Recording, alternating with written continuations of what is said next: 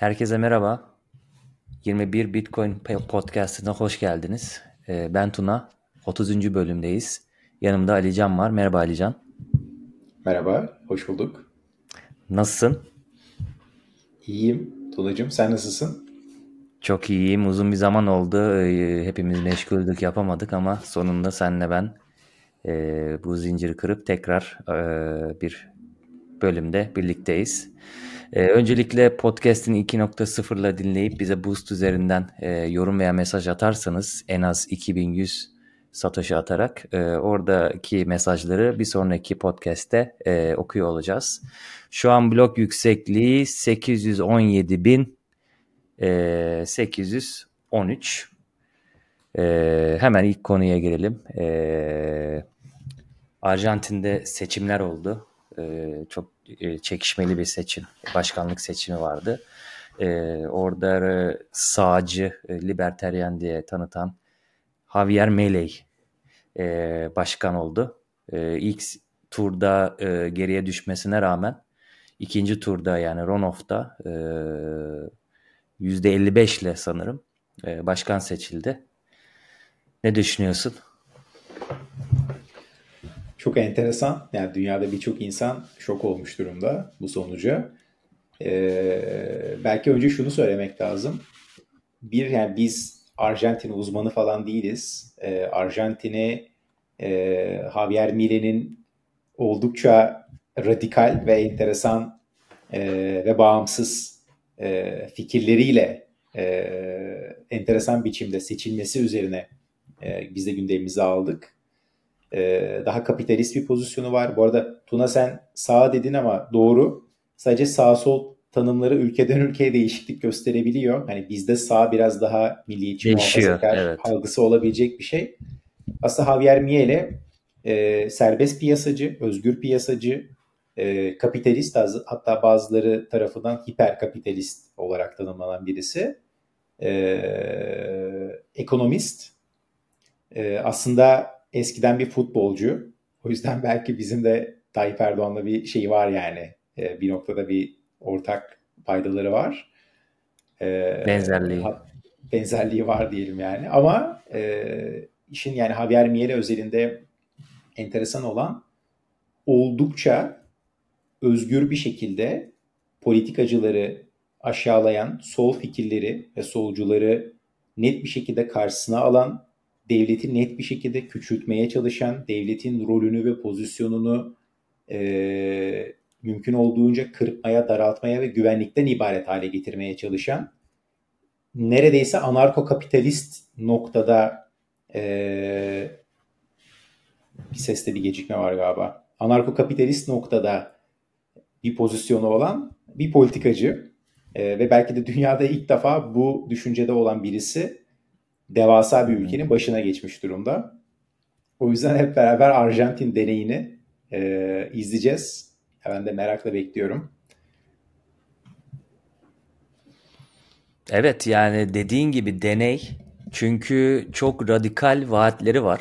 Ee, işte e, harcamayı kısacağım, bakanlıkların şu kadarını kapatacağım, milli eğitimi kapatacağım, şunu kapatacağım, bunu kapatacağım diye videoları var e, Merkez Bankası'nı kapatacağını söylüyor. Hani e, dolara mı geçer yani şu anki söylemleri dolara geçeceği ama asıl serbest piyasacı olarak e, desteklemesi gereken şey yani ben kapatıyorum neye geçerseniz geçin demesi gerekir. E, bu tarz söylemleri var.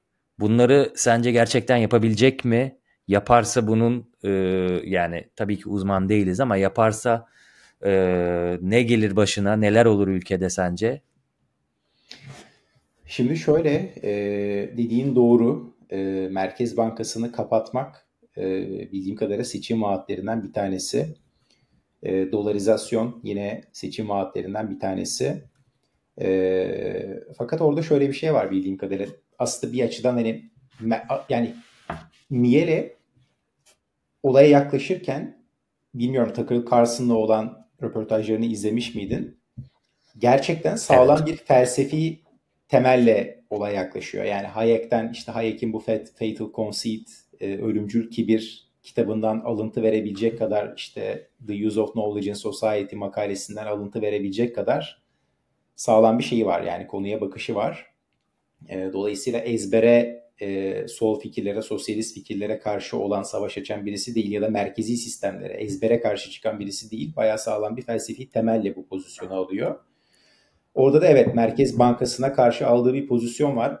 Anladığım kadarıyla Arjantin e, geçtiğimiz 100 yıl boyunca çok kaba taslak bir şey anlatacağım ama yani daha sosyalist politikalarla yönetilmiş bir ülke ve 1950'lerin sonuna kadar yani çok enteresan çünkü Arjantin 1900'lerin başında dünyanın en zengin ülkelerinden bir tanesi. Çok enteresan bir hikaye. 1950'lerin sonunda dahi Avrupalı çoğu ülkeden daha zengin. Fakat sonra giderek sahip olduğu bütün serveti ve hakim pozisyonu kaybediyor. Ee, ve giderek fakirleşiyor ve çok yüksek bir enflasyon yaşıyor. Yani bizde mesela hani artık adamlar selpak gibi oldular yani. Enflasyon deyince, hiper enflasyon deyince bütün dünyanın aklına gelen ülke Arjantin. Yani umarım Türkiye gelmez. Orada o kategoriyi Arjantin'den almayız ama e, böyle bir geçmişleri var. Yani paranın pul olduğu bir geçmişleri var. E, o yüzden zaten Mile her ne kadar dolar, dolara geçeceğim dese bile aslında orada aldığı pozisyon zaten insanlar gündelik hayatlarında dolar kullanıyorlar piyasanın kendi Zaten reel pratiğini ben şey yapacağım diyor. Ama muhtemelen yani gerçekten serbest piyasacıysa e, şey yapacağını zannetmiyorum. E, gündelik hayatta sen hani dolar dışında başka bir kur kullanamazsın, bitcoin kullanamazsın gibi bir yasağa kalkışacağını düşünmüyorum. Ama hani kendi devlet kapasitesi doğrultusunda belki doları e, öncelikleyebilir diye düşünüyorum. Bunu da dayandırdığım e, kanıt bu Tucker Carlson'la konuşurken şey diyordu. Yani biz hiçbir komünist ve sosyalist ülkeyle ticaret yapmayacağız diyordu. Ama bizden kastı Arjantin'in içindeki bütün vatandaşlardan bahsetmiyor. Yani biz Çin'le e, ticaret yapmayacağız. Putin'le ticaret yapmayacağız e, diyordu. Ama Arjantin devleti olarak bu ticareti yapmayacağız diyordu. Gündelik Arjantin'deki şirketler yapabilir diyorsun şirketler ve şeyler istedikleri gibi istedikleri ticarette bulunabilirler diyordu. Bence bu samimi bir e, özgürlükçü yaklaşım. E, eğer hani benzer bir yaklaşımı şeyde de gösterirse insanların gündelik alışverişinde ne kullanıp kullanmadığına ben kesinlikle karışacağını düşünmüyorum. Ama çok erken hiçbir şey bilmiyoruz. O yüzden çok da fazla gaza gelmemekte fayda var. Ve adamın en nihayetinde politikacı olduğunu da unutmamak lazım. Ee, Hepsi show da olabilir. Değilim. Yani ben de şey düşünüyorum. E, diyor ki evet vergi hırsızlıktır. Vergi azalacağım ya da almamaya çalışacağım. Tamam. İşte kamu harcaması yapmayacağım. İşte şu bakanlığı kapatacağım, bu bakanlığı kapatacağım. İşte sadece savunma, işte milli güvenlik vesaire kalacak. İç, iç işleri kalacak. E, diyor. Tamam onu da anladım. Gelirin az, giderin az. Ama şu anki var olan bir borcu var. Yaklaşık en son baktığımda 400 milyar dolar. Yani onun suçu değil evet onu kabul ediyorum. Ondan önceki hükümet, devlet borçlanmış. E, dışarıya 400 milyar dolar borcu var. Şimdi bunu nasıl ödeyebilir? Ya insanlardan vergi toplayacak ve ödeyecek. Yani normalde devlet onu yapar.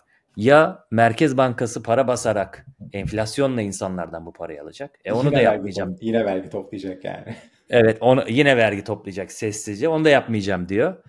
E o zaman bir yerden bir gelirin olması gerekiyor. Ya özelleştirecek gerçekten serbest piyasayıcı piyasacıysa yani devletin elinde tapu, arsa vesaire varsa hani gelin buraya 20 yıl otel yapın, şunu yapın, bunu yapın. Sağ solu özelleştirecek. Oradan bir gelir kaynağı olabilir. Ki mantıklı olan o. Hani gerçekten e, böyle bir ben işletmeyeyim gelsin herhangi kendine güvenen biri işletsin diyorsa onu yapabilir. Ya da IMF'den borç alacak ya da borcu yapılandıracak. O çok saçma olur. Hani çünkü e, hani karşı olduğu bir şeyi ilk dakika yaparsa e, direkt karizmayı çizdirir diye düşünüyorum. Ya da ödemiyorum diyecek. Bu da bir seçenek. Kimseye ödemiyorum diyecek. Bu sefer ambargolar başlayacak. Ambargo başladığında kimse onunla ticaret yapmak istemeyecek ya da Arjantin'deki biriyle bir şirketle vesaire. E, mesela Rusya gibi Swift'ten çıkartılabilir eğer öyle bir şey olması durumunda. E, ne olacak orada? O zaman iyi para e, olarak yani hareket edebilen, kullanabildikleri bir paraya geçmek zorunda kalabilirler. Hani çok uç bir senaryodan bahsediyorum Sen sanki ama. bu sonucu istiyor gibisin. Hayır, Ha? bunu istiyorum demiyorum. Hani gerçekten ne Biraz olacak? gözlerin açıldı. Biraz gözlerin büyüdü yani. Göz bebekleri. Hayır yani o iş oraya giderse, iş oraya giderse dolar dolar da işlerine yaramayacak. Demek istediğim şey mecburen böyle bir. Belki Tether'i kullanacaklar hani. Hareket edebilen dolar belki onlar için eee, mantıklı olacak. Yani Bitcoin olacak demiyorum. Hani orada gerçekten kullanabildikleri bir şeyi kullanacaklar. Eee, default eder mi yani devlet borcunu ödememeyi seçer mi zannetmiyorum. Bana en mantıklı gelen özelleştirme ile sağa soldan bir gelir elde etmek. Tuna söylediklerin üzerinden teker teker ben de bir iki şey söyleyebilirim. Bir de Mile'nin yakın zamanda yaptığı açıklamalar üzerinden de belki bir iki şey ekleyebilirim. Tabii. IMF'den bildiğim kadarıyla IMF'den borç almayacağız. Çünkü IMF programına çok daha sıkı bir program izleyeceğiz gibi bir şey söyledi. Ee, Peki. otokontrol ve öz disiplinle anladığım kadarıyla götürecek o süreci. Ee, ikincisi default eder mi? Arjantin default etmeyecek, bütün borçlarını ödeyecek dedi. Ee, söyledi yani pratik hayat hayatın Tamam gerçekleri peki. onu başka Ben sadece bir nasıl oldu nasıl oldu? taviz vermeye itebilir. Yo, ya doğru söylüyorsun canım. Yani bu değirmenin bir yerden suyunun gelmesi gerekiyor. Ben yani çok, hiç hiçbir fikrim yok. Yani Arjantin'in Benim de yok. özelleştirme payı nedir, ne değildir hiçbir şey bilmiyorum. Dediğin gibi olabilir. Yani muhtemelen Türkiye'ye benzer dinamikleri olan bir ülke de olabilir. Yani ikisi de gelişmeye çalışan ülkeler oldukları için söylüyorum. Yani düşük çözünürlükte ve oldukça altı boş yorumlar da olabilir yani. Bizi Arjantin'i iyi bilen birisi kahkahalar atarak şu an dinliyor olabilir. Her neyse ama bence temel olan şey şu e, ve hani bunlar çok kısa vadeli yani borcu nasıl ödeyeceği kısa vadede belki ödemekte zorlanabilir ama uzun vadede ben şunu görüyorum çok enteresan. Yani Amerika'daki Peter Thiel, Founders Fund, Martin Casado tarzı enteresan VC'ler şu an heyecanlanmış durumda. Yani Amerika'nın kendi kapitalist tayfası ve Amerika'daki belki en yüksek değeri üretmeye çalışan e, grup şu an e, bayağı heyecanlanmış durumda. Tahminimce e, dünyada ilk defa şöyle bir şey oluyor. Yani böyle Ayn, Ayn Rand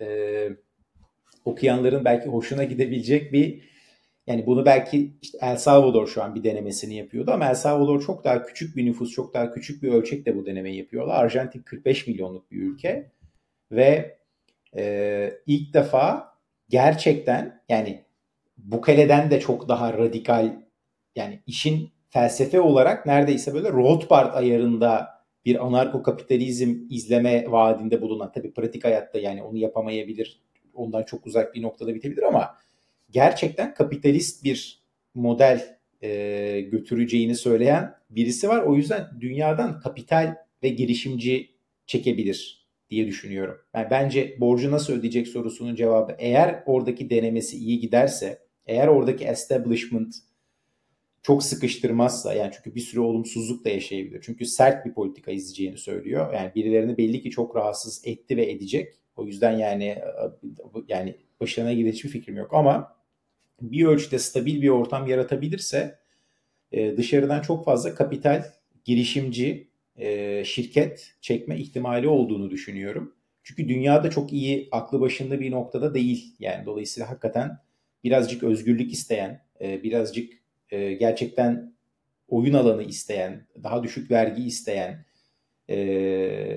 deneme yanılma yapabileceği bir ekonomik yapı içerisinde bulunmak isteyen şirketler ve kişiler o ortama değer verebilir. O ortamda değer üretebilir. Vergileri düşürse bile sonuçta çok daha büyük bir piyasa işlem hacmi üzerinden ya da çok daha büyük üretilmiş bir değer üzerinden daha düşük bir vergide Arjantin'in şeyini kapatabilir diye düşünüyorum.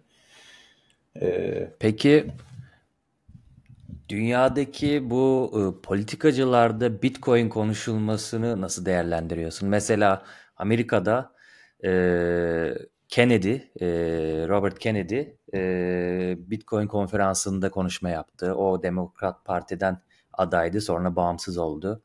E, Cumhuriyetçilerden de Vivek e, var. Hani Bitcoinci sayılabilir. Hani daha doğrusu biraz daha serbest piyasacı, biraz daha kapitalist e, bir e, aday gibi gözüküyor. Hani dünyada sadece şey Arjantin, El Salvador değil, dünyada bu tarz Bitcoin'i kendi böyle seçim kampanyası diyeyim. Seçim kampanyasında konuşulma, konuşması veya benimsemesi bir trend mi? Bu trend artar mı sence? Nasıl değerlendiriyorsun? Abi çok güzel soru ve çok güzel bir yerden bence bağladın. Sadece minicik bir şeyi unutmuş olabiliriz. Soruna bir küçük bir bağ, bağlama olarak ekleyeyim. E, Mile'nin şeyini konuşmadık. Bitcoin pozisyonunu konuşmadık. E, Mile e, nasıl okunduğunu ben de yeni öğrendim bu arada. Yani Javier Milei olarak yazılıyor. Javier Mile olarak okunuyormuş. Her neyse. Javier. E, aynen Javier Mile. E, Javier Mile doğrudan hani ben işte Bitcoin işte Merkez Bankası'nı kapatacağım. Arjantin bundan sonra rezerv olarak Bitcoin alacak falan tarzı net bir pozisyonu yok. Ama söylediği şey şu. Merkez bankalarına merkezi planlama yaptıkları için yani kompleks bir sistemi, karmaşık bir sistemi tepeden yönetebileceklerini düşündükleri için kendilerine tanrı rolü biçti, biçme iddiasıyla bunu yaptıkları için karşı adam. Buna karşı olan kişinin normalde FED'e de karşı olması lazım. Ama pratik dünyada evet. insanlar dolar kullandığı için muhtemelen de o tarafı çok fazla bozamıyor yani. Çünkü orada da bir market, yani piyasa dinamiği oturmuştur, bir denge oturmuş durumda. Bitcoin ile alakalı da söylediği şey hani şeyin e, private money olarak, özel para olarak e, piyasanın kendi yaşadığı sorunu çözmek için ortaya attığı güzel bir çözüm olarak tanımlıyor. Yani aslında bayağı pro Bitcoin, yani Bitcoin destekçisi Bitcoin'in yanında yer alan bir açıklaması var. E, bence zaten gündelik hayatta Bitcoin'i şey yapmasının yani atıyorum hani Bitcoin'i desteklemesinin ya da rezervine Bitcoin almasının hiç gereği yok. Bence zaten onu yapmak isteyecek birisi de değil. Yani devletin rolünün zaten küçülmesi, daralması gerektiğini düşünen birisi. Sadece Francis Poullon'un bir güzel bir şeyi vardı bununla alakalı attığı bir şey. Yani sadece insanların çok daha rahat atıyorum işte Bitcoin taşıyabilecekleri, herhangi bir para taşıyabilecekleri, herhangi bir parayla işlem yapabilecekleri, mallarını, ürünlerini herhangi bir parayla fiyatlandırabilecekleri ve daha rahat banka açıp kapatabilecekleri bir oyun alanı açsa e, Arjantin'de zaten hani Bitcoin şirketlerinin oraya gelip bir şeyler yapabileceği alanı sağlamış oluyor. Yani illa gidip de hani Bitcoin'i yasal para olarak tanımasına falan e, gerek yok. Zaten çoğu Bitcoin'cinin istediği şey bu da değil. Yani mümkün olduğunca rahat ve özgür olsun. İnsanlar kendi kendilerine bu kararı versinler. Devletten tepeden su yolunu bulur. Su yolunu bulsun. Yani aynen. Tepeden inme olmasın bu kararlar. Hani bence Mile orada biraz daha şeye uygun. E, gerçek yani gerçek Bitcoin'ci ne demek bilmiyorum ama bu işin organik ve gönüllü olarak gerçekleşmesini isteyen Bitcoin'cilerin hayaline e, Nayib Bukale'den serbest daha uygun olması, bir aday olabilir. Özgür evet, olması. Serbest piyasacı olacağı için. Dediğin çok enteresan Tuna. Biraz önce Vivek dedin. Çok iyiyse kazanır ee, zaten. Evet, evet, evet. İyiyse kazansın gibi oluyor yani aynen. Ee, Amerika'da da Vivek dedin. Yani e, işte şey Kennedy'nin öldürülen Kennedy'nin e, yeğeni olan RFK miydi? Robert Kennedy Evet, Robert F. Kennedy. Robert F. Kennedy. İkisi Hı-hı. de şu an yani Trump'ı bir tarafa koyuyorum. İkisi de yani hakikaten hani konuşma olarak şey olarak en belki aklı başında hatta Vivek gerçekten yani bilmiyorum konuşmalarını falan dinliyor musun? En konuştuğu konuya hakim, e, en akıllı cevapları verebilen gerçekten zeki bir herif yani böyle hani sorulan her soruya samimiyetinden ödün vermeden cevap veriyor falan. Bu insanların Bitcoin'i destekliyor olmaları bence daha güzel bir şey. Yani gerçekten en aklı başında adaylar bir yandan da böyle pro Bitcoin pozisyon alıyorlar. Bitcoin'in yanında pozisyon alıyorlar. Vivek'in orada çok enteresan bir şeyi vardı. Bence Vivek yani RFK'yi o kadar şey yapmadım. Kennedy'yi o kadar iyi takip etmedim. Bitcoin'le alakalı ne düşünüyor onu da bilmiyorum ama hı hı. Vivek e, şeyi çok iyi biliyor. Yani bunun aslında çok iyi bir checks and balances. Yani şu an hiçbir denetimi olmayan bir sistem, bir para sistemi var. Ve hiç bu sistem üzerinde bir şeyimiz yok. Yani söz hakkımız yok. Ee, kararları üzerinde bir etkimiz yok. Tamamen bizim dışımızda çalışıyor ve tamamen bizim hayatımızı etkiliyor aslında. Ee, ve Bitcoin'in burada çok güçlü bir checks and balances sistemi olarak çalışacağını söylüyor. Yani bence bir politikacının söyleyebileceği en gerçek açıklamalardan bir tanesi. Yani şeyin farkında yani gerçekten hani Fed'in vereceği kararları belki şu an Bitcoin çok küçük ve belki Fed'in vereceği kararları etkilemiyor ama bir noktada gerçekten büyürse ve çok daha geniş bir e, kitle tarafından e, tutulursa o zaman hani Fed'in e, faiz indirmesini, arttırmasını çok zorlaştıran bir noktaya götürebilir işi. E, çünkü Jack Millers'ın söylediği geçenlerde bir şey vardı. Bitcoin eşittir fiyat likiditesi artı teknoloji diyordu. E, çok güzel bir tanımlama. Yani Fed fiyat likiditesini artırdığı anda bedeli oluyor. Yani hani Fed'in aldığı kararın evet. e, şu ana kadar bir bedeli yoksa artık bir bedeli olmuş oluyor. E, ama çok güzel. Keşke Türkiye'de de yani hani e, böyle politikacılar görebilsek. Orada hepsinin ortak noktası bağımsız olmaları Tuna. Yani hepsi bak hmm. Javier Mile'de e, Nayib Bukele'de öncesinde yani o Nayib Bukele'nin de yükselişi böyle adam hani kariyer politikacısı olarak yükselmiyor. Yani bir anda zınk diye böyle geliyor ve kazanıyor ve devam ediyor gibi. Mile de benzer şekilde kariyer politikacısı değil.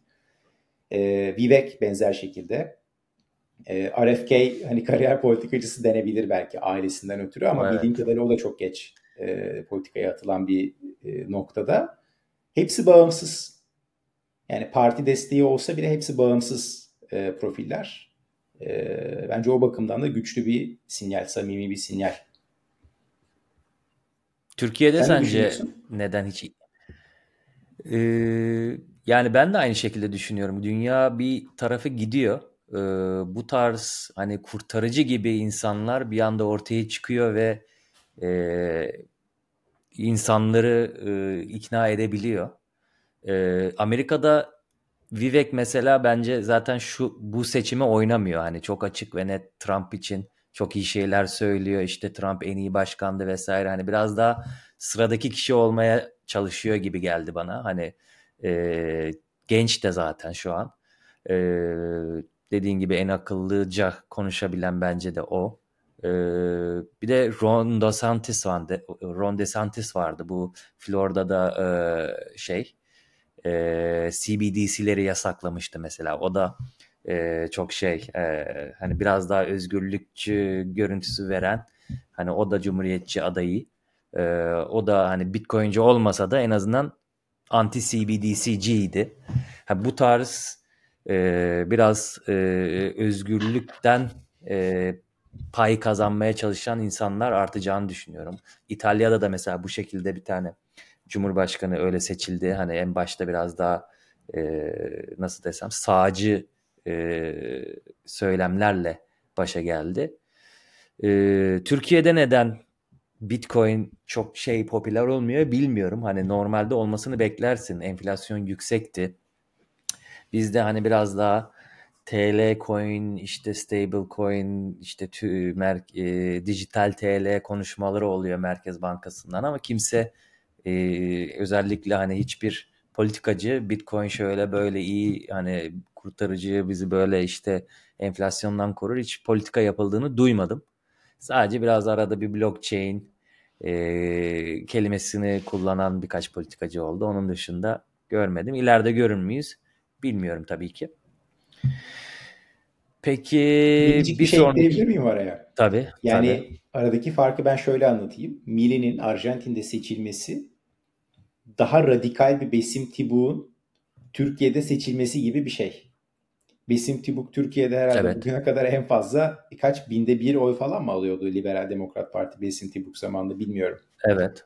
E, dolayısıyla hani Arjantin böyle bir karar verdiği gibi oldu. Bu arada bence şöyle bence zaten politikacılara genel olarak çok anlam yüklemenin bir şeyi yok. Yani politikacılardan çok bir şey beklemenin de bir manası yok. Ee, her neyse yani insanlar sonuçta kendilerini en iyi kendileri kurtarıyorlar. Ee, ama şunu gösteriyor yani bir şekilde bu fikirler ortaya atıldığında Mile daha da enteresan bir şey gösteriyor. Yani çok güçlü şekilde Merkez Bankası'nı kapatacağım diyen birisinin halkta karşılık bulması, bu düşüncenin halkta karşılık bulması insanların bence Arjantin'de ne kadar illallah ettiklerini mevcut durumdan e, gösteriyor. Yani Merkez Bankası'nı kapatma ya aslında o da çünkü çok büyük bir şey. Yani onun da Arjantin halkı sonuçlarının tam olarak ne olacağını bilmiyor ama Merkez Bankası'nın bugüne kadar demek ki kendilerine hiçbir fayda sağlayamadığını farkında olarak ya da sezgisel olarak şey yapmışlar. Yani e, bilinçli ya da bilinçsiz fark etmiş durumdalar. Aynı şekilde Vivek'in falan da yani bu insanların destek görmesi demek ki bu özgürlükçü fikirler halk tarafından karşılık buluyor bir şekilde. Bu güzel bir şey yani ve bu şimdi bu adamlar burada bir deneme yapacak. Atıyorum Arjantin'de 4-5 evet, yıllık herkes bir, izleyecek. Bir deneme. Biz hepimiz izleyeceğiz.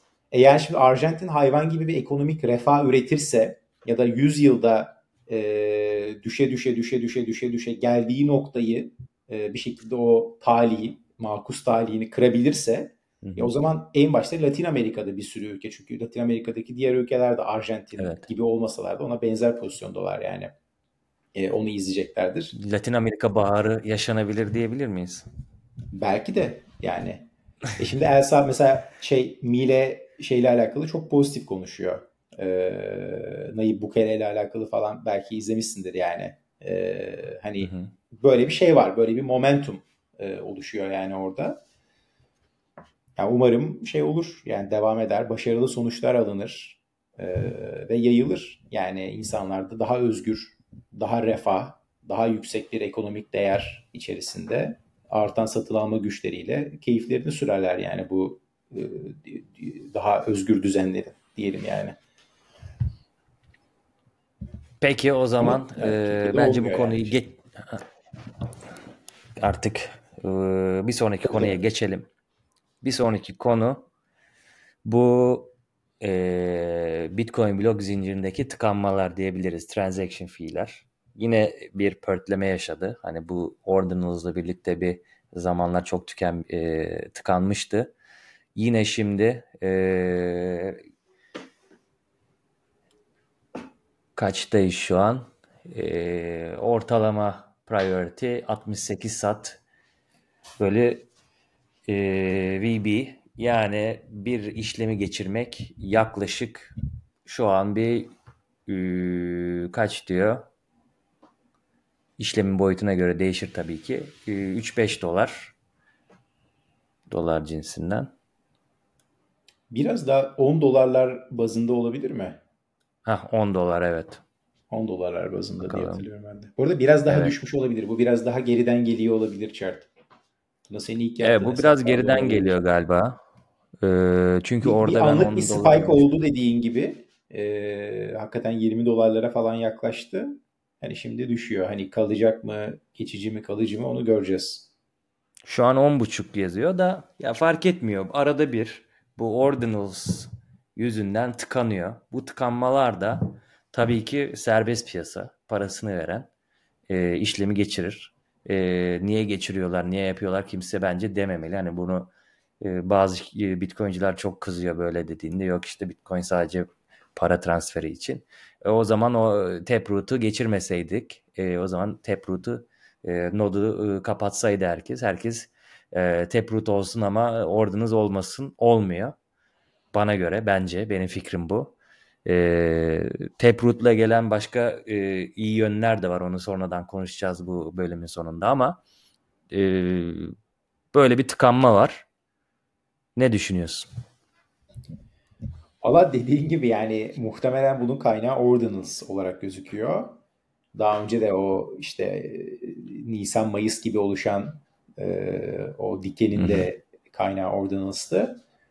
Ee, oradaki teori de şu yani muhtemelen eğer yani Bitcoin çok daha geniş bir kullanıma ulaşırsa ve çok daha büyük hacimli işlemler Bitcoin üzerinden yapılırsa yani atıyorum sen milyar dolarlık bir transaction yapıyorsun. Hani onun için 10 dolar, 20 dolar, 50 dolar transaction fee vermek sana koymaz. Ama o noktada yani özellikle büyük finansal kurumların ya da daha büyük tüccarların kendi arasındaki mutabakatı kapatmak için yaptıkları bir e, işlem mekanizmasına dönüşürse Bitcoin o zaman zaten ordinals gibi kullanım alanlarını şey outprice etmiş oluyor. Yani sen bir JPEG saklamak için atıyorum yani adam milyar dolar gönderiyorsa 100 dolar verebilir de sen bir JPEG için atıyorum hani 100 dolar vermeyi göze alamayabilirsin gibi oluyor ve şey oluyorsun yani o bedeli ödeyemediğin için devre dışı kalıyorsun gibi bir teori var. Ama en azından Bitcoin şu an e, büyük kurumlar arasında yani bu konuştuğumuz hipotetik olarak ortaya attığımız kullanım alanı üzerinden çalışmıyor. E, o yüzden insanlar da yani biz Bitcoin'i niye seviyoruz? Gerçekten desantralize tek belki de blockchain olduğu için seviyoruz. Yani gerçekten kimsenin kontrol etmediği bir yapı olduğu için seviyoruz.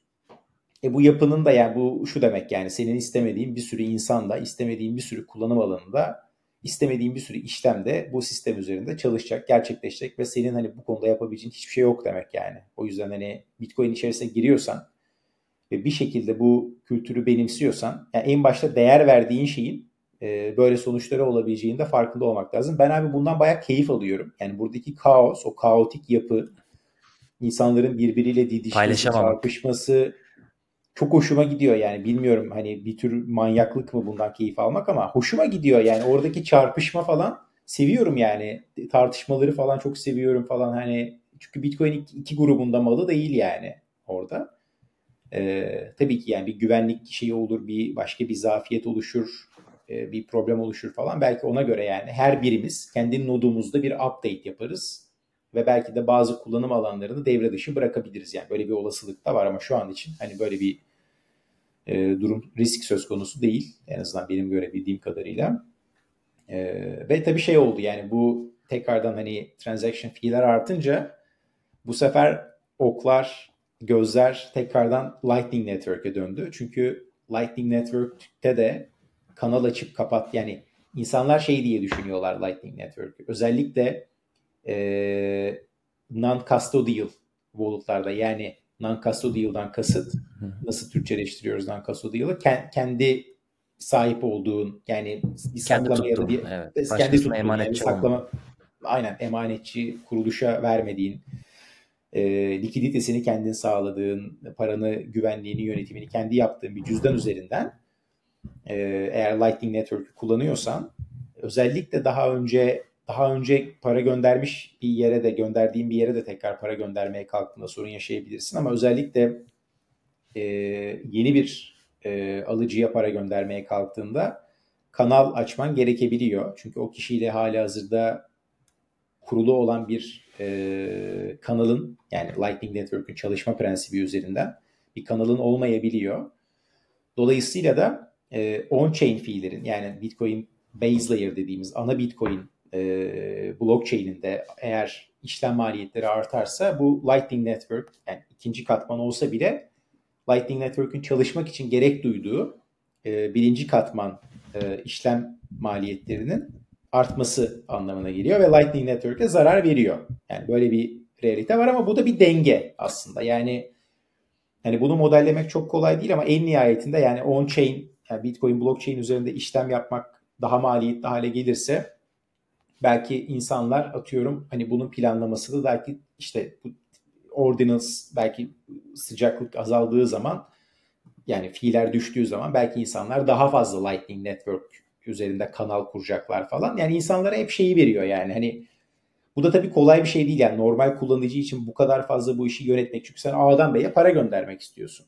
Hani fee market düştüğü zaman atıyorum ben Lightning Network'te kanal kurayım falan. Yani bir de yani herkesin normal işi gücü falan var yani. Biz istiyoruz ki insanlar artık parayı bu kadar düşünmesinler yani. Hani para arka tarafta kimsenin evet. düşünmediği ama herkes için çalışan bir sistem olsun istiyoruz. Tabii ki şu an bence bu noktadan biraz daha uzağız. Yani yapılacak UX anlamında, e, protokol anlamında bence çok fazla şey var. Özellikle bunun gerçekten hani e, kolay, rahat bir e, değiş tokuş aracı olarak kullanılmasını istiyorsak. Yoksa gayet güzel bir store of value şeyimiz var yani. Değer saklama aracımız var elimizde. Ee, ama şeyi bozuyor. Yani şu an artan işlem maliyetleri e, Lightning Network'ü de etkileyebiliyor.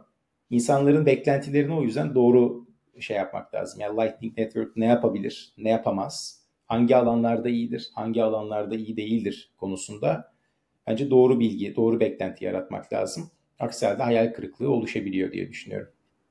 Sen ne düşünüyorsun? Ee, ben de katılıyorum sana çoğu şeyine. Yani bu hani Bitcoin kimsenin malı değil. İsteyen kullanabilir. Kullanabilen herkes kullanacak. Ee, işte dediğin gibi parasını veren e, işlemi geçirir. Ee, şu an zaten dediğin gibi hani bizim blok zincir üstünde işlem geçirebilmemiz bana da mucize geliyor.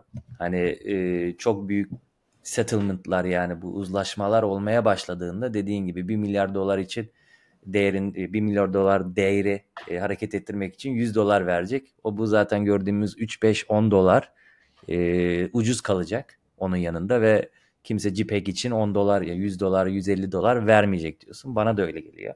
Şu an erken olduğu için e, çok şikayet eden var. Bir de e, Lightning konusunda evet e, Lightning kullanabilmek için dediğin gibi kanal açılması gerekiyor. E, işte fiiller yüksek e, işte asıl bu zaman e, kullan, e, kullanmak gerekiyor Lightning'i. Ama bu zamanda e, kanal açmak çok pahalı oluyor. O zaman dediğin gibi o zaman işte fiiller düştüğünde ben kanal açayım vesaire onu takip etmek gerekiyor. Bu da kolay değil yani herkes şimdi onun ordinals'ın işte e, yüzünden işte tıkanmalar azalmış hemen kanal açayım falan diye düşünmesi gerekir. Bu da bir sorun. Şeye de katılıyorum dediğin gibi hani store value olarak çok üstün ama medium exchange olarak henüz istenen noktaya gelindiğini düşünmüyorum. Hani Lightning buna çözüm mü? Tamamen çözüm değil. Çünkü işte herkesin non-custodial Lightning kanalı açması için bilmem kaç yüz, yüz yıl gerekiyor. Hani gerçekten 4000 işlemde bir açarsak ve hepsini biz kanal açmak için kullanırsak onu bir ara hesaplamıştım. Hani çok ömrün yetmeyeceği bir e, zaman gerekiyor bütün kanalları açabilmek için. O yüzden zaten en başında bile ordinals olmasa bile sadece Lightning kalanı açsak bile e, yetmiyor. E, o yüzden başka çözümler getirilmesi gerektiğini düşünüyorum. Belki üçüncü katman olur. Belki Lightning dediğimiz şey sadece büyük e, emanetçilerin kendi arasında yapacağı uzlaşmalar için kullanılacak. Hani blok zinciri bile değil. Lightning üzerinden uzlaşma sağlayacak, settlement sağlayacak. Onu da öngöremiyorum şu an. Yani gözüken o. Tabii ki daha büyük bir inovasyon olursa e, her şey bir anda değişebilir. E, peki ARK hakkında ne düşünüyorsun? Hani bu sorunları çözmek için aslında Burak Keçeli ARK'ı tasarladı ve e, çözebileceğine inanıyor. E, hani bu kanal açma ve likitte sorununu e, çözmek için e, yola çıktı diyeyim. ARK hakkında e, ne biliyorsun, ne düşünüyorsun? Ark hakkında çok fazla bilgim yok. Sen biliyorsan senden dinlemeyi isterim. Sadece şunu e, okudum. Yani şunu biliyorum demeyeyim. Yani bir derinlemesine dalmadığım için ama e, Lightning'de de şu an yapılabilecek çok fazla iyileştirme var. Yani Lightning'in şu an geldiği nokta atıyorum 2017 Aralık gibi çıkmıştı yanlış hatırlamıyorsam. O noktadan çok çok daha iyi bir noktada. Yani çok Tabii. daha az işlem hatası oluyor yani bir sürü şey çözülmüş durumda. Yani yakın zamanda mesela yeni bir bug keşfedilmişti. Büyük sorunlu gerçekten zarar verebilecek bir bug keşfedilmişti. Bundan bir buçuk iki ay önce yanlış hatırlamıyorsam. Yani mesela o da çözülebiliyor. Fakat hala yani muhtemelen Lightning üzerinde daha çok fazla yapılacak geliştirme var ve olacak ve belki de bütün bu geliştirmeler çok çok iyi bir noktaya gelse bile Lightning'in kendi sistem tasarımından doğan bazı doğal limitasyonları ya da başka teknolojilerin daha iyi çözdüğü ya başka sistem tasarımlarının daha iyi çözdüğü başka kullanım alanları olacak. Yani mesela Lightning bu Alexander Leishman'ın e, çok güzel attığı bir tweet vardı. E, o da River'ın CEO'su. River'da yani Amerika'da faaliyet gösteren Bitcoin odaklı, sadece Bitcoin hizmeti veren e, bir borsa. Ee, sadece Bitcoin odaklı oldukları için hani Bitcoin üzerindeki diğer işte Lightning gibi ya da diğer çözümleri falan çok çok iyi takip ediyorlar. Ee, bu konularda bayağı sağlam ürün falan geliştiriyorlar. Lightning entegrasyonları falan da var. Yani dolayısıyla bayağı işin içindeler. Yani öyle Coinbase'in Brian Armstrong gibi bir pozisyonda değil yani Alexander Leishman. Ve orada şey diyor yani spesifik yani bu çok güzel bir tweet. Ben buna katılıyorum. Ya belki Kemal olsaydı aramızda farklı düşünebilirdi. Bu arada hani biz mesela El Salvador'daki durumu da bilmiyoruz. Yani dolayısıyla birazcık daha belki belli problemlerin dışındayız ve daha rahat bir noktadan konuşuyor olabilirim ben. O yüzden e, yanlış bir şey söylüyorsam kimse kusura bakmasın. Ama benim kendi kullanım case'imde etrafımda gördüğüm Türkiye'deki Türkiye'de bile yani iyi kötü çalışan bir ödeme sistemi var. Kredi kartları falan düzgün çalışıyor. Yani sen herhangi bir yere gittiğinde ödeme yapamıyorum ben demiyorsun aslında. Ya da hı hı. zaten Bitcoin'le ödeme yapabilsen bile muhtemelen gidip TL kredi kartıyla ödeme yapacaksın. Yani daha boktan bir şey olduğu için e, Türk Lirası Koruma Kanunu'ndan şey olmayalım da yani daha kötü bir para birimi olduğu için diyelim yani. Her neyse. E, dolayısıyla e, şey Ee, ya buradaki temel sorun Bitcoin'i alan insanlar, en azından bilerek alan insanların temel şu an şu noktada temel kafalarındaki kurgu ben bu varlıkla değer saklayayım.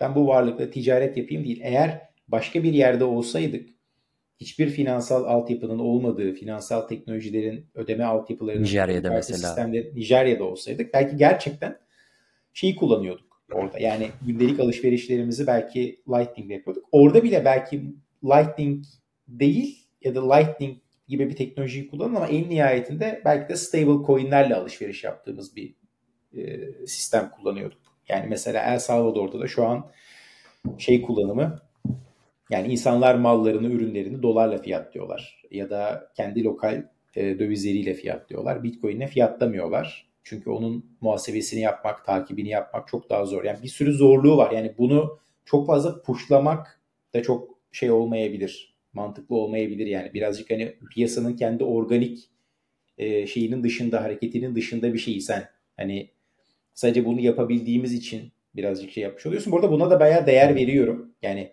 hakikaten ideolojik olarak bunu puşlayan circular ekonomiler, kapalı ekonomiler falan çok güzel. Çünkü bir taraftan bu sayede de teknoloji gelişmiş oluyor. Ve yarın öbür gün biz bunu çok daha geniş bir kullanıma çevireceksek şu an yaptığımız yani bu küçük veya büyük grupların e, kendi içinde yaptığı denemeler sonucunda geliştirdikleri ürünler, geliştirdikleri sistemler sayesinde Lightning'in şu an açıklarını ve eksiklerini biliyorsak ve Lightning'i şu an yarının dünyası için çok daha iyi bir noktaya bu açıkları çözerek, kapatarak getirebiliyorsak bunu kullanan ve deneyen insanlar sayesinde getiriyoruz. O yüzden yani orada hakikaten şey saygılar yani o kişilere, gruplara. E, bunu zorlayarak yapsalar, kendilerini zorlayarak yapsalar. Kimseyi zorlamıyorlar burada. Kendilerini zorluyorlar yani bunu yapmak için. O yüzden bayağı saygı duyuyorum. Ama temel yani ödeme ve alışveriş açısından Bitcoin'in bir product market fit'i en azından dünyanın büyük bölümü için şu an yok. Eğer o sistem çalışmazsa yani Türkiye gibi ülkelerde ya da Batı Batı'da gündelik alışverişleri yapmak çok daha zor bir hal alırsa Bitcoin orada her zaman kullanılacak güzel bir şey olarak e, giderek de gelişen bir sistem olarak alternatif olarak duruyor orada. Katılıyorum. Ee, dediği gibi burada hani e, Bitcoin'in bence yani burada Kemal yine olsa farklı bir şey diyebilirdi. Şu an dünyada e, tabii ki ülkeden ülkeye değişiyor. Mesela Arjantin ve Türkiye'de kullanılma sebebi dediğin gibi ödeme değil. Bizim hiçbir zaman ödeme sorunu yaşamadık dijital parada veya göndermede. Ee, Türkiye ve Arjantin'de kullanılma sebebi enflasyondur. Nijerya'da kullanılma sebebi dediğin gibi o bankaya erişimi yok. Bir tane cep telefonu var adamın. Orada hani e, finansal sisteme dahil olmak için Bitcoin'i veya başka bir stable coin'i kullanabilir. Mesela Rusya'nın Bitcoin kullanma sebebi e, Swift'ten e, atıldı mesela. O da doları kullanamıyor. Onda da bir sorun olmayabilir hani bankacılıkta ama e, bir ambargo olduğu için bir yasak olduğu için tek hareket edebilen şey Rusya'ya stable coin ya da Bitcoin. Yani o yüzden herkesin Bitcoin'i kullanma sebebi farklı olabilir. Ben sadece şunu e, demek istiyorum. Dediğin gibi şu anda bu tweette de dediği gibi hani şu an zaten bir medium exchange olarak e, ihtiyaç olmayabilir çoğu yerde. E, ilk başta bence herkesin bunu bir değerli görmesi gerek e, gerektiğini düşünüyorum. Hani herkes bunu bir değerli görmeye başlayıp store of value olarak kullanmaya başladığında e, iki taraf bunu değerli gördüğünde o zaman artık medium of exchange olarak kullanılma ihtiyacı e, doğar diye düşünüyorum. Hani senin sadece senin Bitcoin'i değerli görmen çok önemli değil. Sadece benim görmem de önemli değil. Çünkü sen değerli görmüyorsan medium exchange olarak istemeyeceksin. E, ikimizin de değerli gördüğü bir ortamda o zaman evet yapabiliyorsak hani bana TL verip ben TL'den tekrar Bitcoin'e geçeceksem onun yerine ikimiz de direkt Bitcoin'i e, kullanmamız daha mantıklı. O noktaya henüz geldiğimizi düşünmüyorum. Sadece şundan endişeliyim. Bu hızlı bir şekilde yayılırsa e, medium exchange olarak yani takas aracı olarak kullanmak için yeterli bir altyapıya sahip mi? Sadece ya da sahip olmasını isterim ki hani insanlar bunu takas etmek istediğinde o noktada başarısız olmasın. Hani bu yüzden Lightning ise Lightning, Arc ise Arc sidechain ise sidechain bir şeylerin şu andan denenmesi çok ıı, dediğin gibi saygılar, e, sorunların çözülmesi saygılar. e, su yolunu bulacaktır diye düşünüyorum. Tuna bence bu son nokta bayağı önemli bir nokta. Çünkü şey gibi olmasın yani ben e, Lightning'i geliştiren işte atıyorum hı hı. Lightning çalışmıyorsa Arc diye bir şey ortaya atıyoruz. Belki yarın öbür gün bambaşka teknolojiler konuşuyor olacağız. Layer 2, Layer 3. Ee, yani çok hızlı gelişiyor Bitcoin tarafı. Muhtemelen şimdi daha da hızlı gelişiyor olacak yani bu BitVM'lerden vesaire sonra. Yani bir sürü soft fork ihtiyacını belki ortadan kaldıracak bir şey oldu. E, bu da şey demek yani aslında Bitcoin üzerinde yapmak istediğini yapamadığı için belki diğer blockchain'lere giden insanları, developerları da tekrardan o beyinleri kendine sifonluyor anlamına geliyor. Zaten insanlar kendi doğal akışlarında da yani diğer tarafların daha e, belki sentralize olduğunu ve gerçekten Bitcoin'in eşsiz özelliklerini zaman içerisinde insanlar anladığı için zaten doğal bir sifon var. Yani Bitcoin hiçbir şeyi farklı yapmasa da bir sürü developer e, Bitcoin'e geri dönebiliyor. Yani Bitcoin'in kendi limitasyonları içerisinde çalışmayı göze alarak bunu yapıyorlar. Diğer tarafı daha değerli gördükleri için. Ama çok hızlı bir şey var orada. Development pace'i var. Belki yarın öbür gün bambaşka teknolojiler çıkacak. Ama dediğin gibi yani bunu birilerinin denemesi gerçekten mesela biz de atıyorum İstanbul'da toplandığımız zaman bir yere gittiğimiz zaman 21 grubu olarak Bitcoin ödeme yapmaya çalışıyoruz. Türk liramız olmadığı için falan değil. Ama bir şekilde bu Nasim Taleb'in hani meşhur bir yazısı vardı. Intolerant minority diye. Toleranssız azınlık. Yani bazı ağ etkilerini kırmak için bir grup insanın bir şeylere inat etmesi gerekiyor. Bir şeylerde direnç ya da hakikaten toleranssızca bir şeyleri talep etmesi gerekiyor. Bence bunu yapmak yani bizim e, gücümüz, imkanımız doğrultusunda bunu yapmamız güzel bir şey. Bu sayede belki biz de insanlara bir şeyleri denettirmiş oluyoruz, kullandırmış oluyoruz. İnsanlar bir şeyi atıyorum işte kapalı çarşıya gittiğimizde oradaki insanlara Bitcoin ödeme yapmaya çalışıyoruz. Belki e, oradaki tüccardan bir yorum geliyor. Yani ben bunu kullanmak istemiyorum şu şu şu sebepten. O bilgiyi almak bile yani pasif durduğunda ve hiçbir şey yapmadığında asla bu bilgiyi öğrenemiyorsun. Ama aksiyona geçtiğinde bir şeyleri deneme, evet. denemeye kalktığında bu bilgiyi edinebiliyorsun. E, bilgi üzerine aksiyona geçmek yine senin inisiyatifinde olan bir şey. Yani orada çünkü bir şey var, bir problem var. Yani Bitcoin'in volatilitesine atıfta bulunabilir. Kendi muhasebe sisteminin onu içine rahat yedirememesine atıfta bulunabilir. Hani volatilite kolay çözülebilecek bir sorun değil ama belki muhasebe sistemini çözmek için oturacaksın bir yazılım geliştireceksin. Yani o yüzden hakikaten insanların bunu denemesi Bitcoin'i gerçekten yarının global e, süper para olabilmesi için gerekli bütün şeyi hazırlayan olay aslında yani e, bir sürü insanın obsesifçe bu deneme yanılmayı yapıyor olmaları. O yüzden e, kesinlikle yanlış anlaşılmasın yani. Hani pratik olarak Bitcoin, hı hı. şey Lightning Network çok yayılmayabilir şu noktada. E, ama bunu deneyen insanlar çok değerli. Yayılacaksa da zaten bunun üzerinde bir şeyler yapan ve bunu deneyen insanların sayesinde yayılacak yani özetle. Ya da çalışmıyor, çalışmadığını göreceğiz. Başka bir şey kuracağız yani. Çünkü o, o da değerli bir şey yani. Eğer Lightning Network bizim ihtiyacımızı çözemiyorsa bunu bir an önce bilelim ki başka bir şey yapalım. Yani yanlış bir şey üzerine gitmeyelim. Arksa yani yanlış, ark. Doğru. Ar, ar, arksa ark ya da belki de hani soru, onu sormuştu sen aslında. Yani arkı nasıl şey yapıyorsun diye. Bitcoin daha böyle custodial cüzdanlar ya da e, şeyler arasında bir transfer yapıyor gibi. E, exchange'ler arasında yani daha büyük kurumlar arasında kendi arasında sürekli alışveriş yapan hı hı. entiteler arasındaki işlemi çok daha verimli hale getirebiliyor. Ama belki de onun yeterli olmadığı alanları işte ARK kapatıyor olacak. Yani bunlar doğrudan birbiriyle rekabet eden teknolojiler de olmak zorunda değil. Birbirinin açığını kapatan, birbirini destekleyen teknolojiler olabilir diye düşünüyorum. Ama belki de bunu buraya Burak'a alıp direkt kaynağından öğrenebiliriz yani. Evet, bir gün e, ikna edersek, e, müsait olursa gelir diye düşünüyorum. Peki son konumuza gelelim e, bağlantılı bir konu aslında. Hani bu Bitcoin eski teknoloji gelişmiyor. Efendime söyleyeyim işte inovasyon Bitcoin üzerinde yok. İşte bu işte e, ilk çıkan hiçbir zaman kalıcı olmaz. Daha iyisi gelir. E, bu konular hakkında ne düşünüyorsun? Bence bu entelektüel tembellik bu laflar.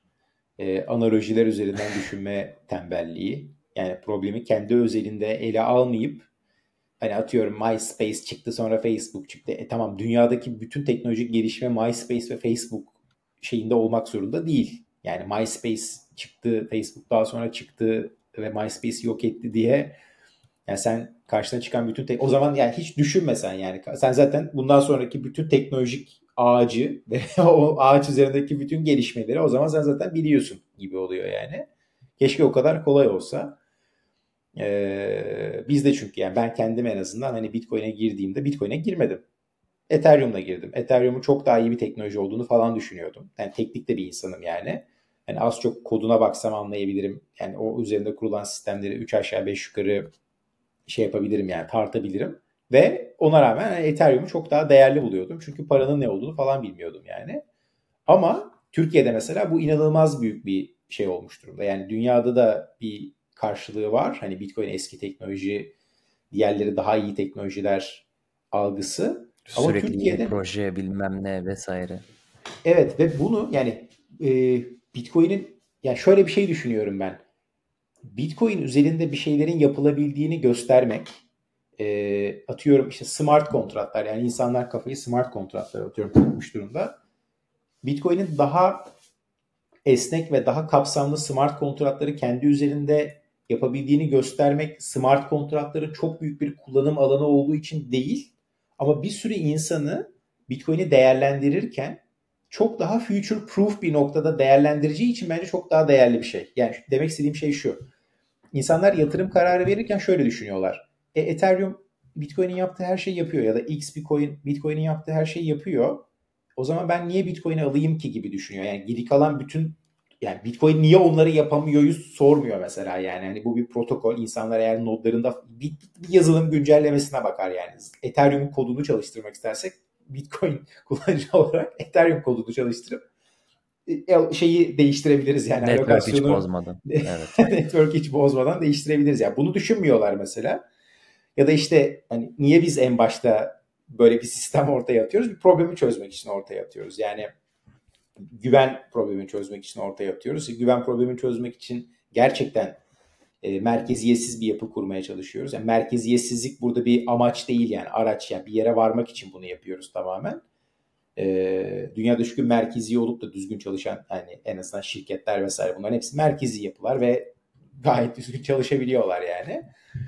Bunları sormuyor insanlar. Yani ama sen şunu dediğin zaman hani diğer projenin yaptığı şeyleri Bitcoin üzerinde de yapabiliyorsun dediğin zaman teknik olarak oradaki bütün argümanı öldürmüş oluyorsun. diğer projelerin kendilerini satma argümanlarını onların elinden almış oluyorsun. Yani özellikle cahil e, halk kitleleri üzerinde yani. Cahil, biz de cahil halk kitlesiydik yani bir noktada bu işe ilk başladığımızda. O yüzden bunu değerli Hala cahil olabiliriz ama. Tabii tabii yani bu konuda en azından yani hani paranın ne olduğunu bilmiyoruz, tarihini bilmiyoruz, bu sistemlerin nasıl çalıştığını bilmiyoruz falan yani aynen. Kibirli ve şey anlaşılmasın yani. Yok şey. ondan değil sadece. Aynen. Ee, burada da Brad Mills'in trade'i benim çok hoşuma gitmişti. Çünkü şey yani grup grup yani Bitcoin üzerinde yapılan bir sürü teknolojik gelişmeye atıfta bulunuyor. Bunların birçoğunu ben de e, bilmiyordum. Bu trade üzerinde öğrendim. E, yani o yüzden hani şeyi birazcık kırmak lazım. Yani ben yani developerlar açısından da yatırımcı açısından da yani sen yazılımcıysan da Bitcoin üzerinde yapabileceğin çok fazla şey var. İlla gidip başka bir projede çalışmana gerek yok. Gerçekten yaptığın şeyin çok daha kalıcı, çok daha zamansız olmasını istiyorsan bundan 10 yıl, 20 yıl, 30 yıl sonra hala kurduğun sistemin çalışıyor olmasını istiyorsan hani Bitcoin üzerinde bu yatırımı yapmak çok daha mantıklı olabilir. Yani muhtemelen yapacağın diğer bütün yatırımlar e, ya da kuracağın diğer platformlarda kuracağın sistemlerin hayatta kalma şansı e, Bitcoin üzerinde kuracağın bir sistemin hayatta kalma şansından çok daha düşük olabilir. Yani Bitcoin üzerinde eğer çalışan bir şey yapıyorsan protokolün kendi evrimi ve değişme süreci diğer protokollerden çok farklı olduğu için senin yaptığın şeyi kendi üzerinde taşımaya devam edecektir büyük ihtimalle. Zaten çok zor değişiyor yani köpek balığı gibi evrim geçiriyor. E, yatırımcı açısından da yani şeyi öldürmüş oluyorsun. Argümanı öldürmüş oluyorsun. Burada da hani farklı farklı bir sürü alanda yapılan e, şeylerden bahsediyor. Yani mini script üzerinden yapılan şeyler var. E, Liquid üzerinde işte security token'lar var. Katılalım katılmayalım. Yani bunların muhtemelen biz birçoğunun kullanıcısı olmayacağız. gündelik hayatımızda da kullanmayacağız. Hmm. Ama e, farklı bir sürü kullanım alanında inanılmaz bir şey, rönesans yaşanıyor yani şu an Bitcoin tarafında. Hani fiyattan çok bağımsız bir yazılımcı, geliştirici faaliyeti var. Nostra hiç girmiyorum bile. Brad Mills de bahsediyor trading'de. Hani Nostra da burada ekstra bir alan açtı. Yani Bitcoin üzerinde yapılan bütün yani Bitcoin'in gerçekten e, para olarak global e, ticarette kullanılabileceği ya da global ticari app'lerde ya da sosyal e, app'lerde kullanılabileceği bir alan açtı. Ve şu an böyle hani bütün frontier'larda, bütün cephelerde inanılmaz bir şey var. E, geliştirme faaliyeti var. Bir sürü diğer blockchain'lerden e, diğer blockchain'ler üzerinde çalışan yazılımcılar Bitcoin'e geri dönüyorlar. Bayağı pozitif. Yani çok enteresan iki yeni gelişme oldu bu arada. E, birincisi şey, e, bu mesela ARK yani bunu direkt Burak'a soralım. Burak, Burak'tan öğrenelim ama ARK'ın e, gelmesi için normalde bir soft fork ihtiyacı vardı. Muhtemelen o soft fork olmadan ARK'ı getirebileceğiz Bitcoin'e. Bir. İkincisi e, bugün Super Testnet'in e, paylaştığı bir tweette gördüm. E, bu BitVM'in galiba sen daha önceki bölümlerde bahsetmiştin. BitVM bir önceki bölümde Volkan'la birlikte konuştuk BitVM'i. 29. bölümde isteyenler oradan dinleyebilir. Süper. E, BitVM üzerinde SHA-256 fonksiyonunu şu an yazdılar. E, o da işte bu two-way yani iki yönlü pegging dediğimiz, iki yönlü bağlama e, dediğimiz ve hani Bitcoin üzerinde çeşitli sidechain'lerin çalışabil çalışabilmesini e, sağlayan bir sistem. Yani katılalım katılmayalım e, işte drive chain'ler gibi, space chain'ler gibi bir sürü farklı e, Bitcoin inovasyonunun da önünü açabilecek bir şey. Yani inovasyon diyorum en azından insanların daha rahat deneme yanılma yapabilecekleri bir alan açıyor. E, bunları da herhangi bir protokolde değişikliğe gerek duymaksızın e, yapabiliyor. Bakalım göreceğiz yani çok erken aşamalardayız ama yani korkunç bir şey olacağını düşünüyorum. E, geliştirme e, patlaması yaşayacağımızı düşünüyorum Tuna. Benim Yaşıyoruz en sevdiğim yani şey şu evet en sevdiğim şey şu e, fork olmadan geliştirebiliyoruz kelimesi yani cümlesi olabilir yani çünkü şunu yapabiliriz ama fork gerekiyor. Bunu yapabiliriz fork gerekiyor. Dendiğinde biraz e, temkinli davranmak gerekiyor. Çünkü en son soft fork yaptık Taproot. O hani çok şeyin önünü açtı ama bir yandan da bu Ordinals'ın önünü de açtı vesaire. Hani yapılan her hamlenin çok çok çok düşünülüp yapılması gerektiğini düşünüyorum. En iyisi hiçbir hamle yapmadan bu e, güvenliği, e, güvenli baz tabanı, base e, katmanı korumak diye düşünüyorum. Onun üstüne ne yap ne yapılıyorsa e, yapılsın. Onda hiçbir lafım olmaz, hiçbir e, itirazım da olmaz. Sevinirim. E, BitVM'le işte birlikte sidechain'lerin açılması mı işte Ark'ın e, işte Covenant bilmem ne olmadan fork olmadan yapılabilmesi mi? Bunlar hepsi beni en sevdiğim cümleler. Teşekkür ederim. Sen hiçbir şey değiştirmeyeceksin. E, tam olarak istediğin şey bu yani. Nodun aynı şekilde çalışmaya devam edecek. E, evet. Ya çünkü ben teknik biri değilim. Bir şey değiştirelim dediğim yani bir tartışması olduğunda hay Allah oluyorum. Yani burada kimi dinleyeceğiz, o mu doğru, o mu haklı mı, bu mu haklı? En iyisi değiştirmeyelim. Biri ben bunu yaptım desin. Denesin. Oluyorsa olur, olmazsa olmaz yani. En güzeli öyle. İlla ki bir Yok, şekilde bulunur yani, diye düşünüyorum. Bence çok yani bir Bitcoin'de çok sağlıklı bir yaklaşım. Çünkü bu işin şakası yok. Ee, yani yüz milyarlarca dolarlık bir parasal bir network var ve işler sarpa sardığında e, insanları yönetecek bir auto update mekanizması falan da yok. Yani gerçekten her coin'un kendi bacağından asıldığı kaotik bir e, network var yani.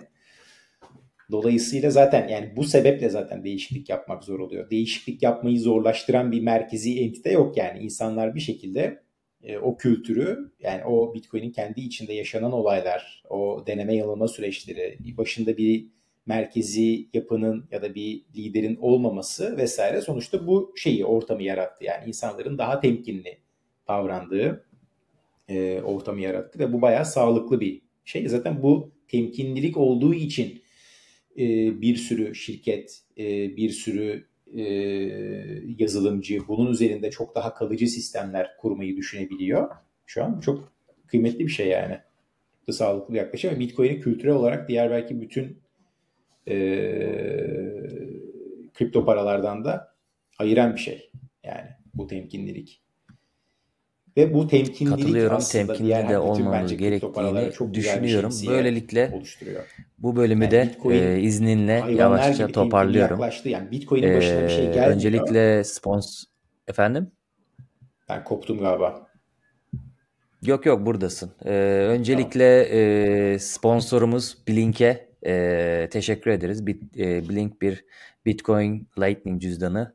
E, www.blink.sv'den e, indirebilirsiniz. Hem e, iOS için e, bir aplikasyonu var hem e, Android için var.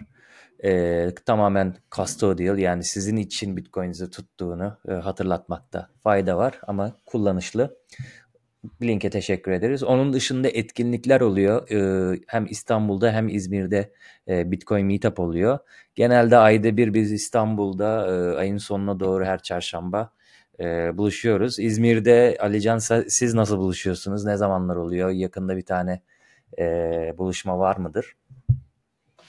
İzmir'de e, o kadar planlı bir organizasyon yapamadık. Biraz daha spontan etkinlikler düzenliyoruz. Yakın zamanda bir Telegram e, grubu kurduk. İzmir'deki e, Bitcoin'cileri bir araya getiren.